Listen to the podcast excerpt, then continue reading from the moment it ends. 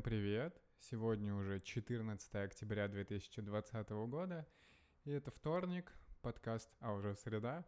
Среда, подкаст продвижения, как обычно говорим о маркетинге, предпринимательстве и саморазвитии. Расскажу о том, как прошел вчерашний день, снова подкаст сбился, записываю вечером, утром пришлось ехать в восемь утра на сервис, не получилось выспаться, поэтому с утра было не до записи подкаста, так что поехали. Первая новость о том, что Кипр с первого ноября отменяет программу предоставления гражданства в обмен на инвестиции. Как говорится, не успели, потому что я думал, что это вполне неплохая программа. Идея была в том, что можно было в обмен на два миллиона евро инвестиций получить кипрский паспорт, то есть, по-моему, там какой-то был безвозмездный взнос, и остальные деньги можно было инвестировать просто там в кипрские компании, экономику или через кипрские компании, то есть, точно, честно говоря, не помню. И можно было получить европейский паспорт, и вот э, канал Аль-Джазира опубликовал часовое расследование, практически как у Навального, э, о том, что среди покупателей кипрских так называемых золотых паспортов есть преступники сомнительной личности, там видео на час, и там даже видео говорили, что вполне... инвестору с криминальным прошлым могут оказать полную поддержку на любом уровне.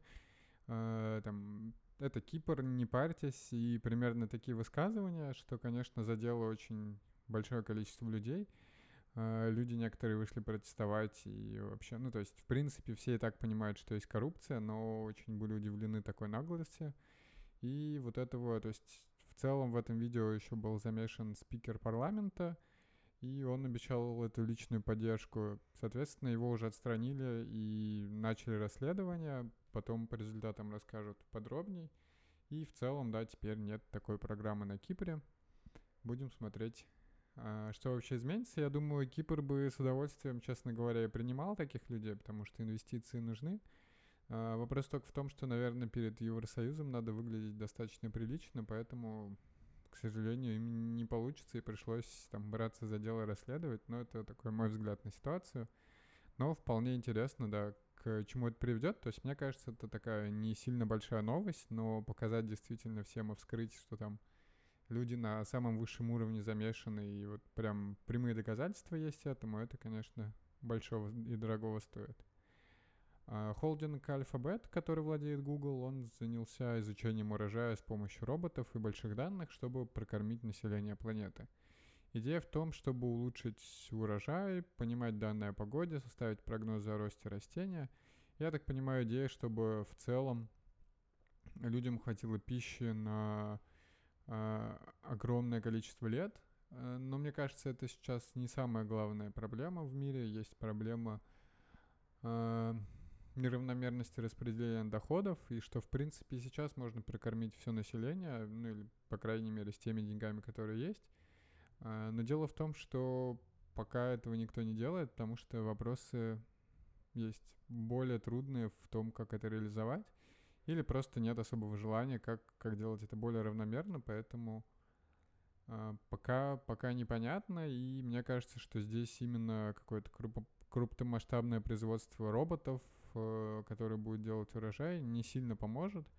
Мне кажется, корень в совсем другом неравенстве, и пока непонятно, что с этим делать. То есть я, когда общался с социальными предпринимателями и записывал интервью, многие говорят, что, конечно, образование — это одна из основных вещей, которая помогает людям сменить какую-то сферу, выбраться из своего уровня, ну, такой социальный лифт. Даже обычные, школьные, не говоря уже о универси- университетском, и те, кто там работают, например, в полях или на очень простых работах в деревнях, для них это прям надежда, что их там сыновья или внуки смогут пробиться через это, и все это можно решать, такую проблему неравенства, через образование. Соответственно, да, интересно, конечно, что начали этим заниматься, интересно посмотреть на то, что будет, но хочется больше видеть проектов, которые решают проблему социального неравенства. Герман Греф покидает совет директоров Яндекса, он там был с две тысячи четырнадцатого года, и окончательное решение будет принято в конце октября. Изначально глава Сбербанка был выбран на три года, но потом остался до две тысячи двадцатого. Так что, конечно, последим, посмотрим. Я так понимаю, что там какие-то сложные схемы, кто остается в Яндексе, кто нет. Сбербанк, насколько владеет им или нет. Достаточно сложная схема. Я не углублялся, не изучал этот вопрос, поэтому тут комментировать особо много не буду. Николай Давыдов покинул фонд Gagarin Capital и сконцентрируется на своем стартапе Cherry Labs и сообществе «Место». Это, наверное, самое простое определение. Это герой из выпуска «Дудя», который занимается инвестициями достаточно давно. Ходил еще к Сергею Солонину давно, когда они с Киви обсуждали идею этого фонда.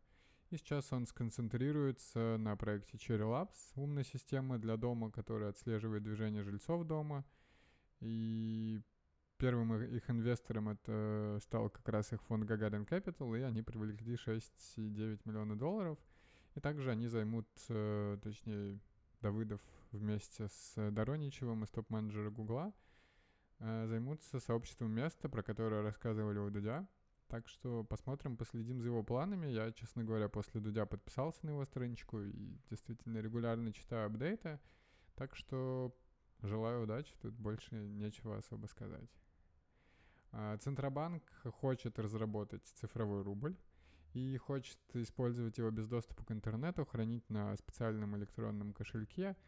Идея в том, что это приведет к росту конкуренции среди финансовых организаций, и цифровой рубль — это не криптовалюта, сказали в ЦБ, а дополнительная форма российской национальной валюты, и она будет равноценна наличному или безналичному рублю. И ЦБ хочет обеспечить устойчивое функционирование цифрового рубля.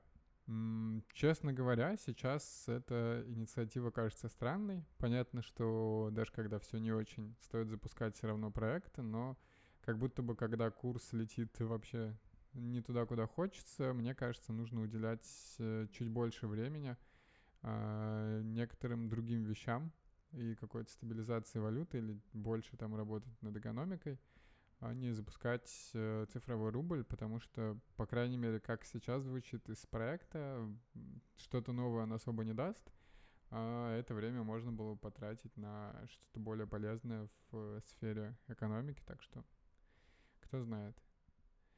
Финтех-сервис Revolut подал заявку на банковскую лицензию в США, и они хотят, соответственно, получить лицензию штата Калифорния и принимать депозиты клиентов и выдавать кредиты по всему США. Они уже хорошо заняли место в Европе, но, я так понимаю, здесь еще конкуренты появляются, эн двадцать шесть и куча еще европейских банков, которые запускают такие мобильные, мобильные удобные банки. Так что интересно, не повлияет ли вот это распыление на выход на новый рынок США, где тоже достаточно много надо потратить денег и инвестиций, с учетом того, что у них большие убытки, но, видимо, это такой большой источник роста, где они могут масштабироваться и закрепиться, поэтому пробуют выйти туда. И последняя новость на сегодня. Вчера Apple представила новый iPhone и другие гаджеты. Первая — это колонка Apple Mini. Эти колонки будут поддерживаться, то есть стоит девяносто девять долларов, можно вполне удобно пользоваться, есть... Можно поставить несколько колонок, и в зависимости от местоположения колонки будут автоматически включаться и выключаться в нужных местах. Показали iPhone двенадцать, iPhone двенадцать Pro. Pro, по-моему, вообще получился очень неплохим. И iPhone двенадцать mini, который самый бюджетный смартфон на текущий пять джи, стоит... Начинаю печально летать. iPhone двенадцать mini в рублях будет стоить семьдесят тысяч рублей, iPhone двенадцать — восемьдесят тысяч рублей, iPhone двенадцать Pro — сто тысяч рублей и iPhone двенадцать Pro Max от ста десяти тысяч рублей. Показательные новые зарядные устройства, которые тоже появятся, чехол, такое двойное зарядное устройство. И извинились, изменились после презентации цены на AirPods. Вторые AirPods в России стоили десять тысяч девятьсот девяносто официально, а стали стоить шестнадцать тысяч девятьсот девяносто. И там Pro-версия стоит уже двадцать пять, а стоили восемнадцать. То есть рубль опять подтверждает при одной из предыдущих новостей, что рубль идет куда-то не туда. А, так что, в принципе, интересно посмотреть. Я рассказывал свое отношение к айфонам. У меня икс эр до сих пор. А, мне вполне хватает для фотографий. Это, наверное, основная функция айфона у меня. И в путешествие я в последнее время не могу выехать с Кипра. То есть вот я начал этот подкаст двести восемь месяцев назад записывать и никуда не ездил еще до сих пор. С учетом того, что до этого я ездил регулярно практически каждый месяц или чаще, то это достаточно такая большая тяжелая вещь. И для меня, кажется, например, за iPhone странно платить там сто десять тысяч рублей, с учетом того, что я им еще не пользуюсь, ну, то есть не использую его практически для продуктивности, а скорее он у меня для развлечения. То есть да, я на какие-то быстрые сообщения отвечаю, но скорее это позалипать. И поэтому не хочется покупать себе еще дорогой гаджет, который будет, наоборот, меня отвлекать и сбивать, там, мешать работать. Так что я думаю, что новый iPhone я там куплю через год-два. Да, то есть обычно я обновляюсь так, когда уж батарея перестает работать или совсем уже выходит из, из тренда. Э, производительности не хватает, так что посмотрим, насколько все это хорошо получится. Uh, ну да, то есть мне кажется, что когда я там MacBook Air в России себе купил за восемьдесят тысяч рублей, получается, а самая дешевая версия iPhone семьдесят, ну это кажется, что uh, достаточно странно. Если говорить о вчерашних делах, то день тоже был отличный, продуктивный. Мы отправили приложение на модерацию, допилили еще одно, взяли в работу новое приложение. Uh, в общем, день весь прошел продуктивно. К вечеру я уже забыл, что, что успел сделать, так что, честно говоря, особо поделиться нечем. Пока еще готовимся к лаунчу нашего приложения, которое у нас окупает, и надеюсь, что долго провозимся с ним. Uh, и в целом, да, берем в работу новые проекты. Договорились с еще одним паблишером, который, кому можем показать, сделать тестовый проект. Так что пока какие-то такие планы. Надеюсь, что у вас проходят ваши рабочие дни отлично. У меня тоже, но там, не всегда получается эффективно вставать, просыпаться. Например, сегодня было тяжело, просто потому что вчера просидел с проектами до одиннадцати-двенадцати вечера. И нужно было вставать в шесть, встал в семь и достаточно разбитый, хотя иногда спишь меньше, а просыпаешься более бодрый. Так что, да, сегодня такой достаточно слабый день был именно по продуктивности, поэтому сейчас пойду отдыхать, восстанавливаться и плотно работать завтра. Если вам нравится подкаст, то подписывайтесь на него, оставляйте отзывы, потому что это очень помогает его продвижению. Делитесь с друзьями, если вам нравится. И, конечно, самая лучшая поддержка — это если вы подписаны на подкаст и слушаете его ежедневно. Так что приходите слушать завтра. Услышимся.